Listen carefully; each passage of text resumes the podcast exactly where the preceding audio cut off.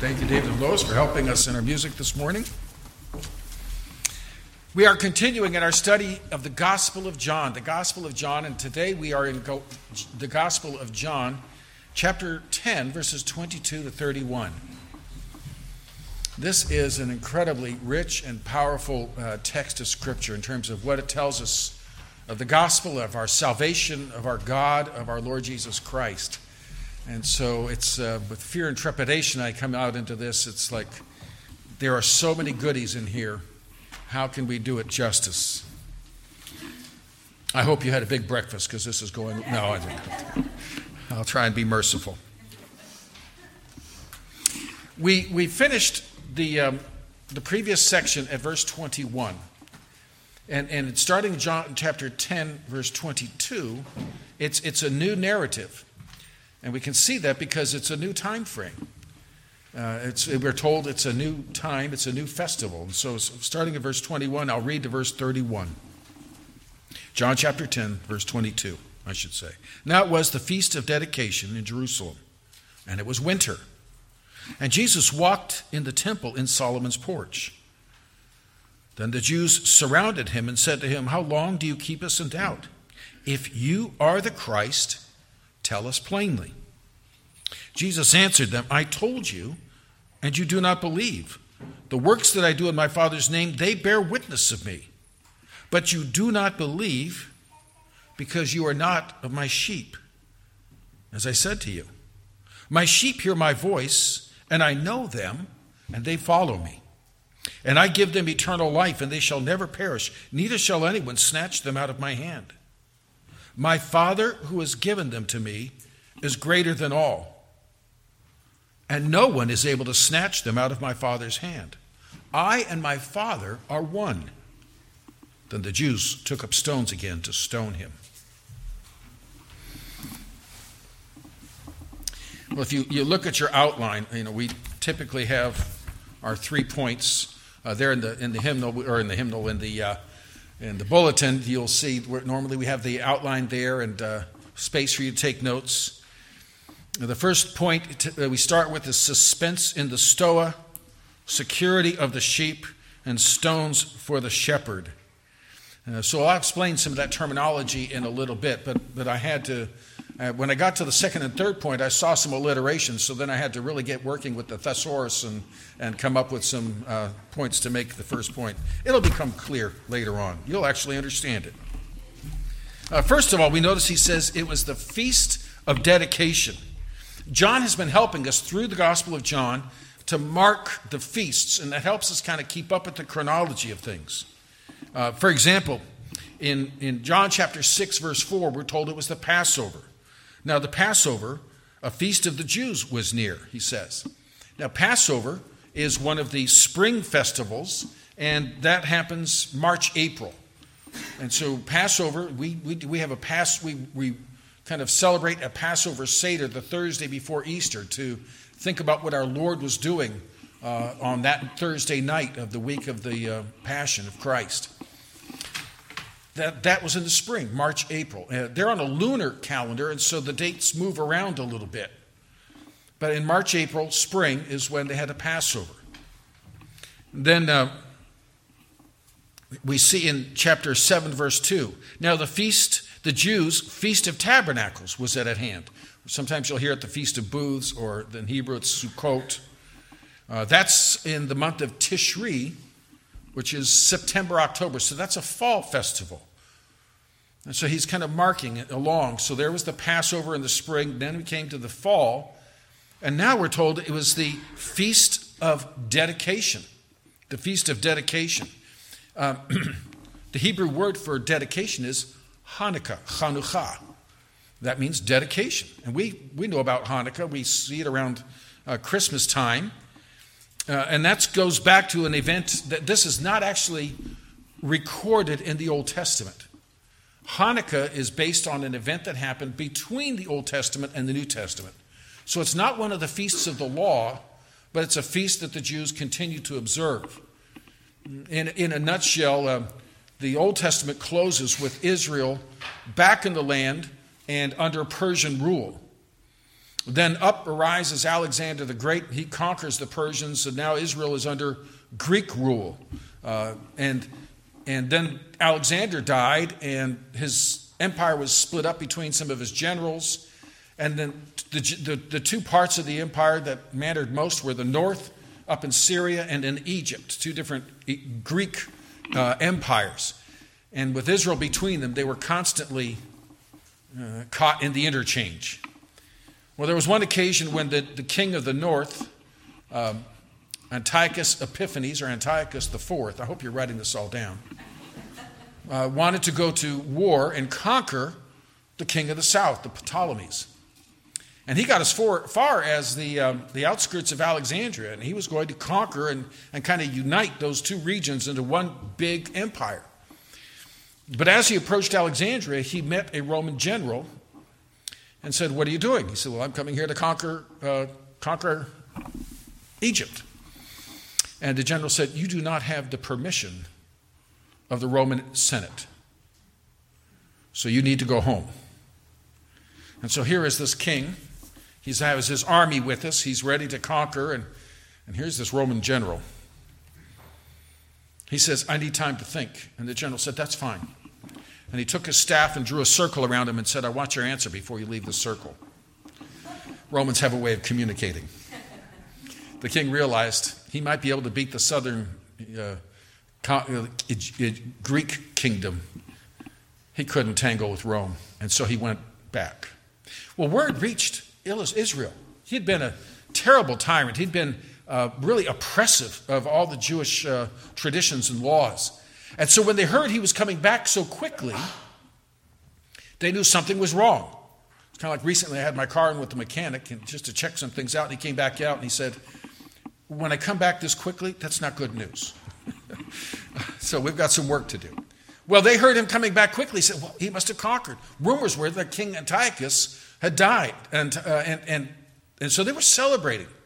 Well, he arrives at Jerusalem, and they're celebrating his death and defeat and he's mad. And he, has, he still has his army. And so he conquers and he, and he desecrates. He, he uh, sends his troops into the temple. They set up idol worship and they slaughter and sacrifice a pig on the sacred altar. It gets bad. Well, that starts a rebellion. And you may have heard of the Maccabeans. That's actually a name, one of the, the Hasmonean family, the, uh, this priestly family that, that led this rebellion uh, for like three years. They were fighting. One of them, Judas, they called him the Hammer. And he wasn't a lawyer. But they called him the Hammer, and that's Maccabee. And so Judas the, the Hammer, and, all, and, and then came, they called all of them the Hammers. They, um, they fought back, they fought back, and amazingly, they defeated the, the Syrian uh, Greeks and they gained their liberation. And the first part of business on the 25th of the month of Kislev uh, was they built a new altar. Uh, they, uh, they, they, had a new altar that, for sacrifice. But the problem was they needed to, you know, light the, the, the menorah in the, the, the lamp in the temple, but all they could find was one jar with one day's worth of oil.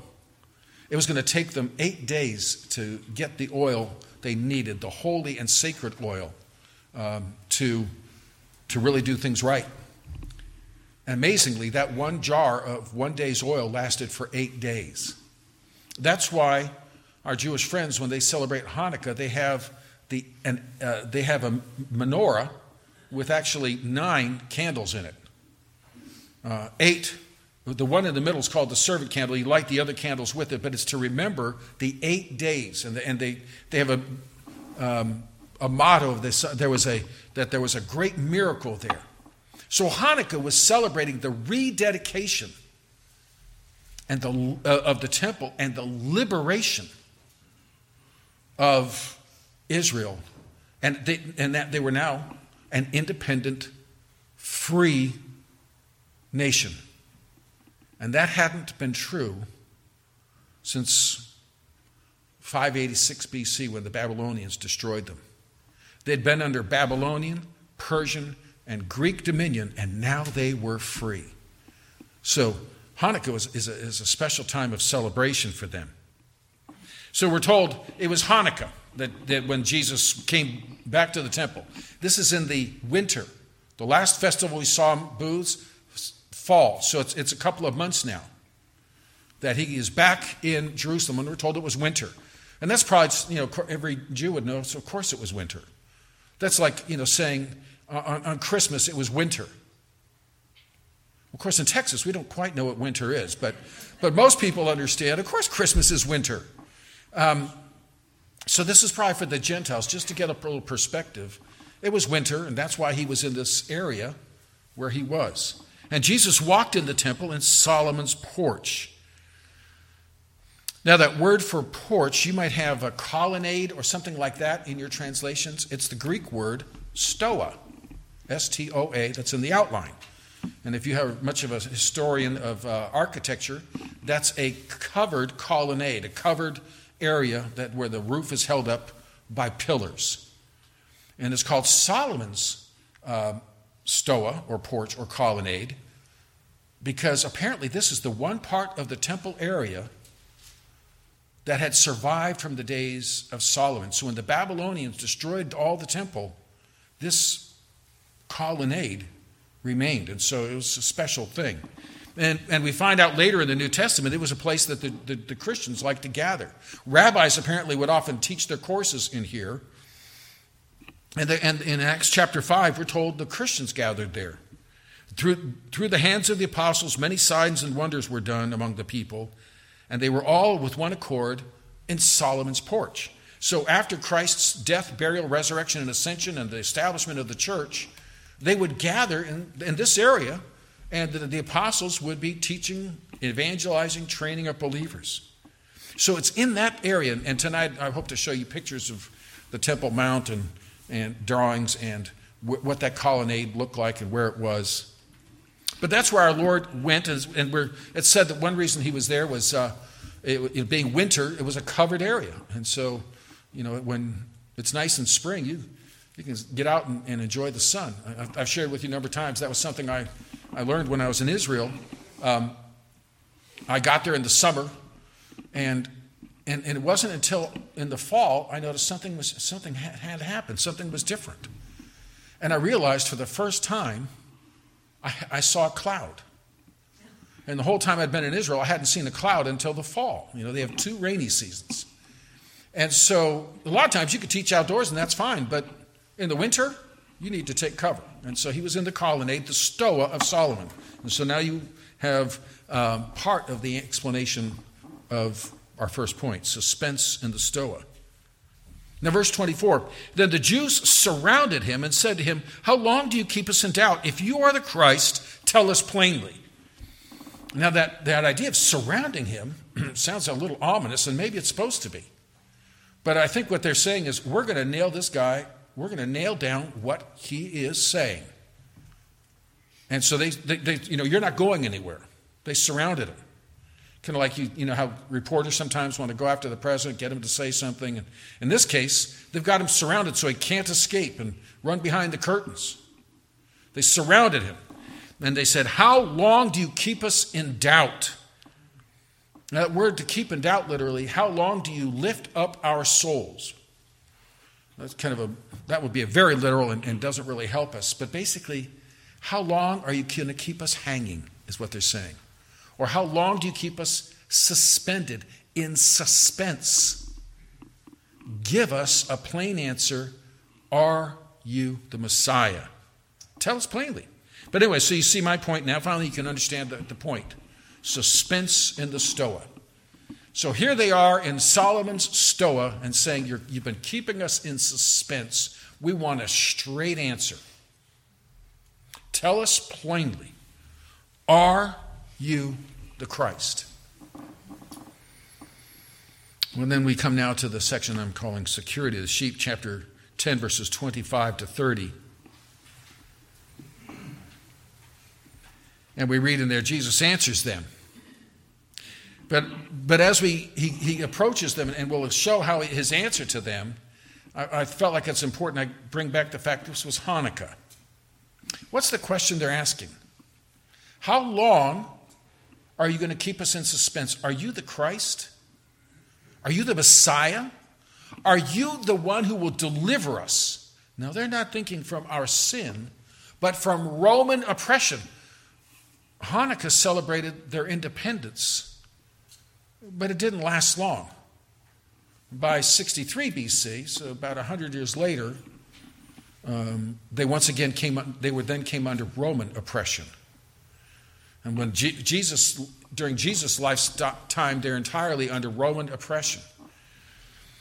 And the people are longing and praying, God, when will you send us? When will you liberate us? And of course, you know, at, on, a, on a holiday that celebrates liberation from pagan oppression, they look around and see the Romans around them, pagans, idolaters, and, and oppressing them. And there's a longing for the Messiah that will rise up and conquer the Romans. That's what they want. And so, Hanukkah, eh, there's more of a fervor and expectancy because the whole theme is celebrating independence when they're not independent. Kind of takes the edge off Independence Day when really it's Oppression Day and it makes it even more painful. So, are you the Messiah? Tell us plainly. And Jesus answered, I told you, and you do not believe. The works that I do in my Father's name, they bear witness of me. And what he says is, I have already given you the answer. Now, he, he was very clear, for example, in telling the Samaritan woman, I'm the Messiah. And he tells his disciples, Who am I? When Peter says, Thou art the Christ, the Son of the living God, he says in Greek, bingo. Well, that's not in the Greek, but, but he says, you, That's not your idea. God told you that. That's God's truth. But he hasn't been quite so clear here uh, in, the, in the large Jewish settings. Why? I think the best answer is because if he says, I'm the Messiah, they start sharpening their swords. They have a wrong conception of what Messiah is going to do. He came to die for our sins this first time. He's going to come back and conquer. But this isn't the conquer the Romans time. And so, if he just said, I am the Messiah, they would take that as time to rebel. And so he says, I've already given you that. I've already told you who I am. And let me just point you to a few passages that are examples of that from the Gospel of John. John chapter 5, verse 17. In John 5, 17, we read, Jesus answered them, My Father has been working till now, and I have been working. I work with the Father. God is my Father, and I'm at work with Him. That's John 5, 17. John 6, 29. John 6, 29. Jesus answered and said to them, This is the work of God, that you believe in me whom He sent. That's pretty highly saying, um, I'm the answer. That was John 6 29. In John 7 37, on the last day, that great day of the feast, Jesus stood and cried out, saying, If anyone thirsts, let him come to me and drink. I am the fountain of true fountain of water. I satisfy thirst. Who could say that? If I said, If anyone thirsts, let him come to me and drink, you would assume I've got a cooler of water bottles. He's saying much more than that. That was John 7 37 and John 8 12. Then Jesus spoke to them again, saying, I am the light of the world. He who follows me shall not walk in darkness, but have the light of life. It's a powerful statement in John 8 12. In John 8 58, he says, Jesus said to them, Most assuredly I say to you, before Abraham was, I am. That is such a powerful and clear profession of his deity. It was so clear they took up stones to stone him. You can't claim to be God. You can't unless you are God. And then John 10, verse 7, Jesus said to them, Most assuredly I say to you, I am the door of the sheep. And he also went on and said, I am the good shepherd. Wait a minute, wait a minute. We all know Psalm 23. Who's the good shepherd? The Lord is my shepherd. And Jesus, I am the good shepherd. So what he's saying is, I've told you. But you don't want to hear, is the problem. He, but he goes on to say, and I've done works to confirm that. It's one thing to make the claims, But he says, The works that I do in my Father's name, they bear witness of me. And the crowd got that. Remember back in chapter 10, verse 21, when some were saying Jesus must be demonic or he's gone or he's mad, and others were saying, wait a minute, demons do not give sight to the ones who are born blind. That he, Jesus has done miracles that have never been seen. He's healed the leper. He's raised the dead. He's caused the blind to see. Those are messianic. In fact, remember when John the Baptist was in prison? John knew he was the forerunner of the Messiah. And so he, he made, you know, said, prepare, make, make ready the way of the Lord. And then he ends up in prison. And frankly, he's starting to struggle. If you're the Messiah, why am I in prison? That doesn't sound very messianic. And so he, he sends messengers, and they basically say, uh, would, you, would you just ask Jesus if he's the one or if we're supposed to look for someone else? The answer Jesus gives is, is important in Luke chapter 7, verse 22. Jesus answered and said to them, Go and tell John the things you have seen and heard that the blind see, the lame walk, the lepers are cleansed, the deaf hear, the dead are raised, and the poor have the gospel preached to them. See what he's saying? I've done the messianic works. And so, what Jesus is saying here, and they're saying, Tell us plainly, he says, It's there. Look at what I've said about myself, and look at what I've done. And so he's saying, His words and his works show that he's the Messiah. But now he goes further. And so he's saying the problem is not on my side. Have you ever had a problem with your internet connection? Please don't start. I'm not calling for a griping session here. But sometimes you call, you know, uh, you know, what you do is you set up a nice sandwich, some coffee, because it's going to be a while, and you call customer support or non-support, whatever the title is. But you call and you wait, and the first, you know, typical answer is, well, the problem's on your side. So do this and do this and do this and do this. And like, you know, they'll ask you some really probing technical questions. Is your modem plugged in? So you go through, you know, but the first thing is the problem is on not on our side, it's on your side. And that's basically what Jesus is saying. It's not me. We have a problem here, and it's not on my side. I have sent out the message. You are not receiving it. You do not believe, he says, because you're not of my sheep, as I said to you. So he said before, you know, my sheep hear my voice. What he's saying is their unbelief is an unwillingness to believe. And what he's saying is his sheep, we mentioned last time, and this is a, a speaking of the doctrine of God's election, those whom God has enabled to believe, believe and are his sheep. And he's saying, what, what your unbelief is evidence you're not my sheep. It's evidence of your problem. Now, he's not saying that election makes eh, that makes them unable to believe. Rather, he's saying we all are rebellious, but God's grace is He chooses some and enables them to believe. How do we know which ones are His? They believe. Those are the ones who. Are, that's the evidence of election. Is they believe. Those who do not believe are not of God's elect. They're not his sheep. And so he's saying is your very unbelief. He says, I've been, I've been out there. I've said who I am. I've done the miracles to confirm it. Your unbelief is evidence that you are not my sheep. You're not God's chosen ones. So again, eh, the idea of election is not an excuse for unbelief. It's not God making me unbelieve. And I, I mentioned Spurgeon's quote last time God has never turned down anyone who wants to believe. The problem is, in our rebellious nature, we won't believe. It takes, we, we need God's grace. The initiative starts with Him. We'll see that more in this passage. So,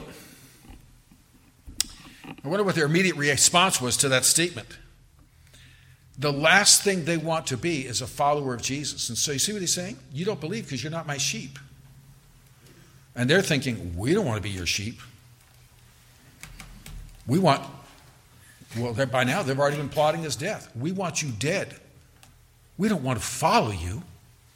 We want you out of the way. The very way they're surrounding him here. This, this is uh, confrontational and oppositional. They aren't hungering to know God's truth, they're looking for words that can be a trap. You ever, you ever, I can't watch them very long. You ever watch some of these press conferences? They're not, no one asks a question because they want to understand. And they never get an answer. You know, so they're always looking for a, a gotcha. They're trying to make news, they're trying to trap you. And the politicians, knowing that, they don't give any answers.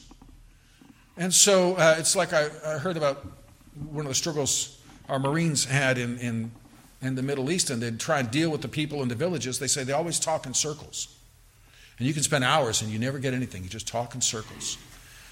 Well, that's kind of like watching a press conference. But, but here, you know, Jesus gave them a direct answer. Your problem is you're not my sheep. They don't want to be sheep. This wasn't a question, help us, would you please, to understand who you are? This was an attack, a trap, just like, should we pay taxes? And they thought, either way he answers, we've got him. In this day of celebrating independence, Hanukkah, well, actually, it was an eight day process, but in celebrating Hanukkah, if he announces he's the Messiah, they could go straight to the governor, the Roman governor, and say, hey, he's claiming to be the rebel leader. Go get him. Verse 27, Jesus goes on, My sheep hear my voice, I know them, and they follow me. And so he's again making it by way of contrast. They won't listen, they won't hear. Jesus' sheep do hear, and they follow. So they hear and they believe, they follow. The Puritans used to say uh, there were two signs that you're the Lord's sheep. You know, it was common back then. You could mark, you would mark your sheep with a distinctive mark on the ear, and and so, but they would say the Lord's sheep. You can tell them by their ear and their foot. With their ear they hear, with the foot they follow. My sheep hear my voice and they follow me. They recognize who I am and they follow me. And he says, and I know them. So here he's talking about relationship. Again, the shepherd knows his sheep and he will die for his sheep. He, he cares for his sheep. He leads them, he guides them, he, he nurtures them. So my sheep believe and follow me, and I am the shepherd that cares for them. John, again, Psalm 23. So they, I know them and they follow me. So it's not enough to believe things about Jesus. He's saying true belief follows Jesus, obeys Jesus, recognizes him as the shepherd to follow. So, what's he saying? You want plain truth? The plain truth is you, you've got the plain truth, but you are unwilling to hear. The problem is not on my side, it's on your side your unwillingness to hear, and that's evidence you're not God's people. Well, then he goes on in verses 28 and 29. My sheep hear me and follow me, and I give them, verse 28, eternal life, and they shall never perish, neither shall anyone snatch them out of my hand. My Father who has given them to me is greater than all, and no one is able to snatch them out of my Father's hand. It is by God's grace we believe and follow and by God's grace we're kept. Notice what he says, I give my sheep eternal life, and they shall never perish. He kind of he's he's making it emphatically clear by saying it two different ways. I give them eternal life. How long is eternal life? I think it was Ronald Reagan. I think the way he said it was the closest thing to eternal life is a government program. They never go away. That was one of his struggles. How do we get rid of some of these things? That's not eternal life, though it may seem that way. Eternal life is eternal, it has no end. And so he goes on and says, and they shall never perish. And that word, you know, you could even say that differently. They shall absolutely not perish ever. He uses the most emphatic grammatical language he can to make it clear I give them eternal life. Who has the authority? I can't give you eternal life. Only God gives eternal life. Do you see what he's saying of himself? But he's saying, I give them eternal life. And how long is eternal life? Till your next sin? Till your next really big sin? Uh, till whatever it might be? No, then that's not eternal life. Eternal life means life that will not end, and then he makes it emphatic, and they will absolutely not perish unto eternity. So, this is the, uh, the doctrine that we've talked about the doctrine of election. Here we see the doctrine of eternal security. That God gives eternal life, and it is eternal. He gives life and he keeps his sheep. And again, I emphasize, and what he's saying is, it is Christ who gives the eternal life. Don't miss that. We see who Christ is. He is the God who gives eternal life. Then again, he makes it, and then he says further, and neither shall anyone snatch them out of my hand. There's further assurance. He gives them life, it's eternal life. It's a life that has no end. That's another way of saying eternal. And then he goes on, and no one can snatch them out of my hand. You know, we always go about what, what about what ifs? Where are the exceptions? Where are the loopholes? And what he's saying is they don't exist. He keeps putting on layer upon layer upon layer of security. It's eternal life, it has no end. No one can snatch them out of my hand. We can't, lo- we can't lose eternal life because we are not the ones that keep it. Now, we can lose things, right? Uh, sometimes some of you with you know your, your kids, you, you know, you'll, you'll have, so here, uh, we're going to the park, let me hold that for you. You're going to keep it because it'll be more secure theoretically in your hands, unlike an iPhone. Um, I'll hold that for you. I'll keep it secure. Notice what this is emphasizing. You know, some of our some some out there want to say that you know Christians are saved by grace through faith. But if they do something bad, if they really backslide, they will lose their salvation. You see what's put where's the emphasis there? My salvation, therefore, is dependent on what I do. What's he saying? I give eternal life. Who's doing, who's doing the doing? Jesus is. Who's keeping? Now, so does he give it to us and say, now you hang on to this? No. He says, here's eternal life, and I'm going to hang on to you. You are in my hand. And no one can pry my fingers loose because I'm the omnipotent God.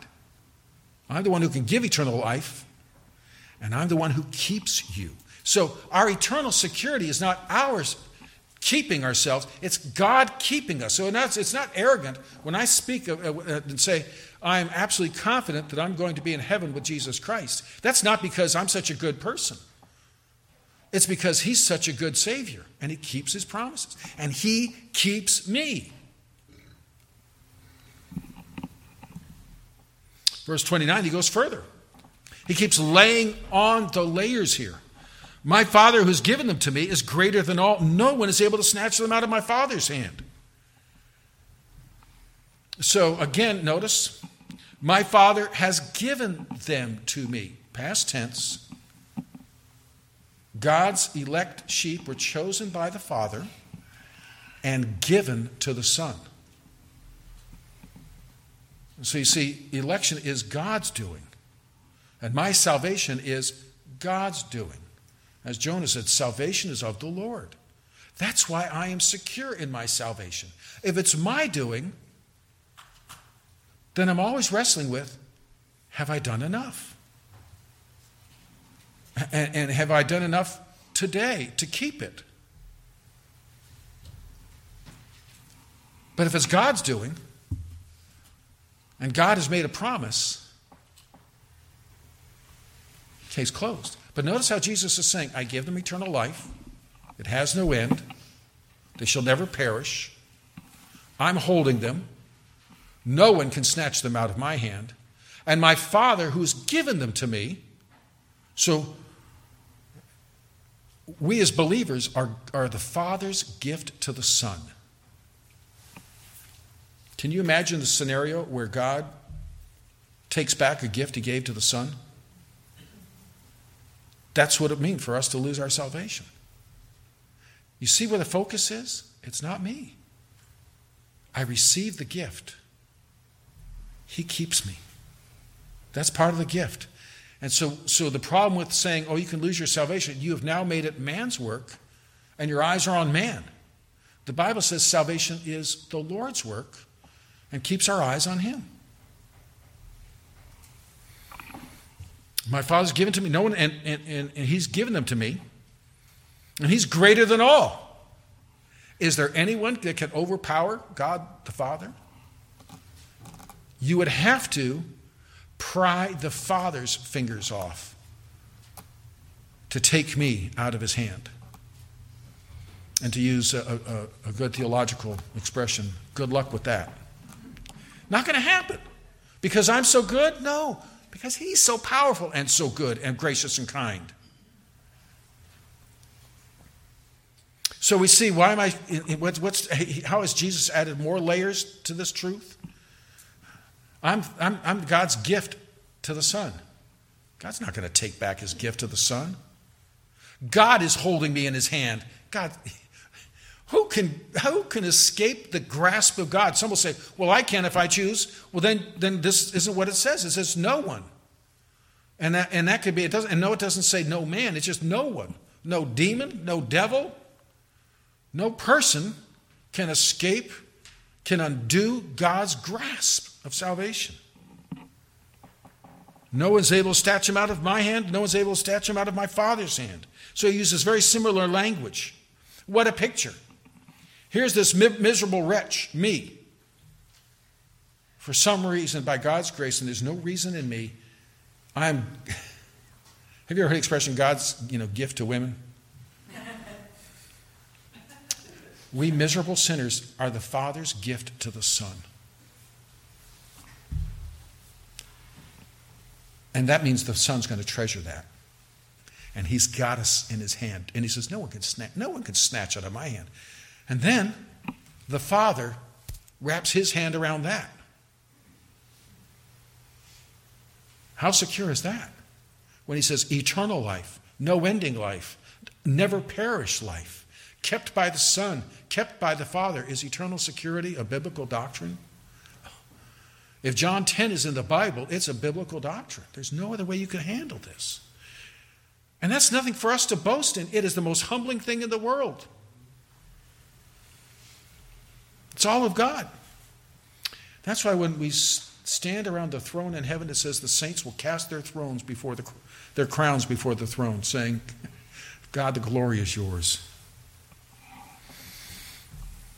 We are doubly kept. Doubly kept.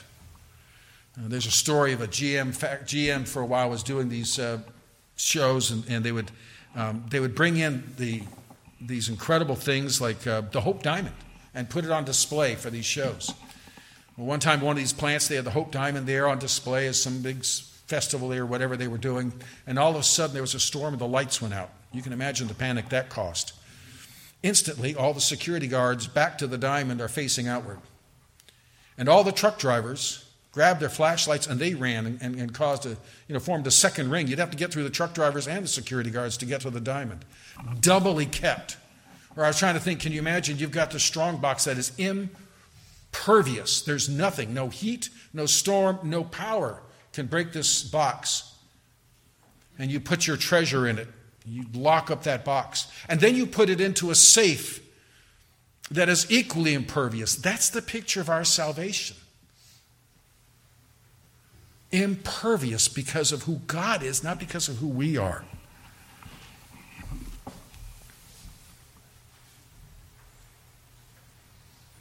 And God has promised. We are God's gift to the Son, and, and Jesus says, I give them eternal life, and no one shall perish. And God keeps his promises. 2 Corinthians chapter 1, verses uh, 19 and 20. For the Son of God, Jesus Christ, who was preached among you by us, by me, Silvanus, and Timothy, was not yes and no, in him was yes. Verse 20, 1, 2 Corinthians 1.20, For all the promises of God in him are yes, and in him amen, to the glory of God through us. God keeps his promises.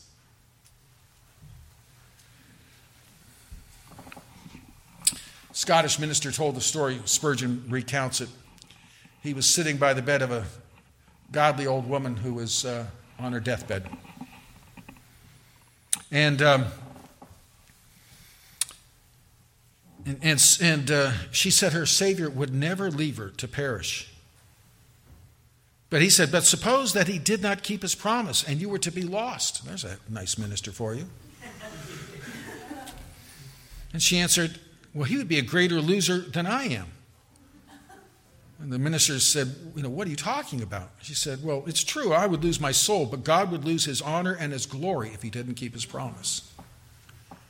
God has his very glory and reputation, his name on the line if one of his people, if one of his sheep should perish. Uh, so, what this woman's saying, if I should lose my salvation, God has a bigger problem than I do. Because he would have failed. Our salvation is not a reward we earn, it is we are God's gift to the Son. And so to sum it all up, Jesus says in verse 30, I and my Father are one. And I could launch into a lot of grammar here, but it's just noticing it's, it's literally, we are one.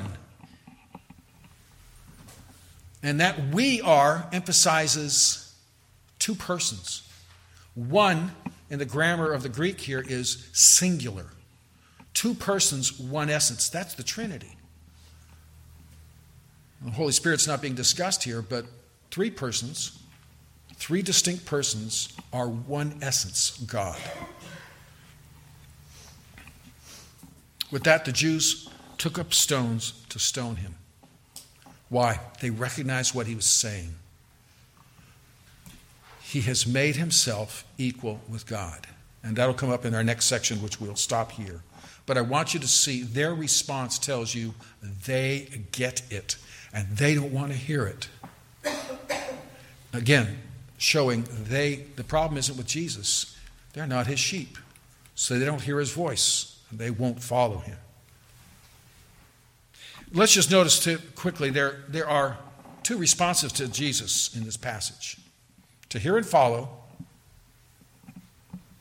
or to reject him. To reject him and rebel against him. There are only two options. And one of the questions we have to ask is which are you? If you know the Lord Jesus Christ as Savior, then what I've said to you today is ringing so true in your heart, and you're saying, Amen, to God be the glory, great things He has done. My salvation is His gift. I can't believe I'm His gift to the Son, but I'm glad to be kept by the Son, kept by the Father, to His glory. If you have yet to believe in the Lord Jesus Christ, I want you to hear how wonderful it is to be one of his sheep. And if you hear his voice today, believe on the Lord Jesus Christ. But please understand, it, it, there's only two options. You're in his flock or you're out. You're with Jesus Christ or you're away from God. Only two options. Where are you? As believers, please don't be confused by those that would say, yes, you can lose your salvation. That is not what the scripture says, and that's putting salvation as man's work instead of God's gift. trust in the Savior, rest in Him. How do I know I'm a believer? In my, with my heart of hearts, I have heard and received His word. I believe in Him. What's the evidence of that? I follow Him. If your feet don't match your ear, something is wrong. They hear and they follow. Do you see that in your life perfectly? No. Stumble, sometimes drift. But we got to get back to the shepherd. We've got to get back to the shepherd. That's the nature of the sheep. If I can give you one more bit of evidence, the Bible says that those who trust Christ are part of his body. Can what what would happen if Jesus lost some of the fingers? Would that seem appropriate? What if he lost his hand and an arm? You know, it's that's that, could Jesus fail like that? Or to put it in another expression I heard uh, communicated, uh, imagine you're swimming. Your head's above water, but your foot is underwater. Been there for 30, 40 minutes. Is your foot drowning? No. Why not? It's attached to the head, and, and the head's doing just fine, thank you. My security, my peace, my hope, and when I say hope, the biblical meaning of that is, is an assur- a settled assurance my confidence is in Christ. And God did it. Ultimately, why is it I, I understood and believed the gospel? Because I am God the Father's gift to God the Son. And because of that, I am, I am ever so precious. Some of you parents or grandparents know that you get a, a drawing that you, you, have to kind of wrestle which, which end is up? Remind me, who is this in here? But your grandchild gave it to you, and so you take that Monet off the wall and you put that up there next uh, in its place because of who gave it to you. We are precious to the Son because we are the Father's gift. He won't let us out of His hand, and the Father won't let us out of His hand. Is that some people say, but if you teach eternal security, then people feel like a liberty to sin. No, liberty to serve. Uh, one more illustration. The Golden Gate Bridge, which is out there in California, uh, it was an, it's an incredible thing of how they built the thing. And apparently, uh, they, they have painting crews. They keep painting all the way across, and they go back and they start over. It's just an unending process. When they were building it, they had this minor problem. His, his guys kept falling off and dying.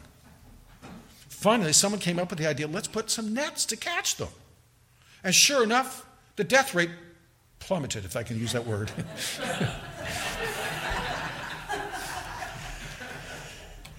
but they noticed something else the productivity rate climbed. Now that the workers knew they were secure, they felt free to focus on their work.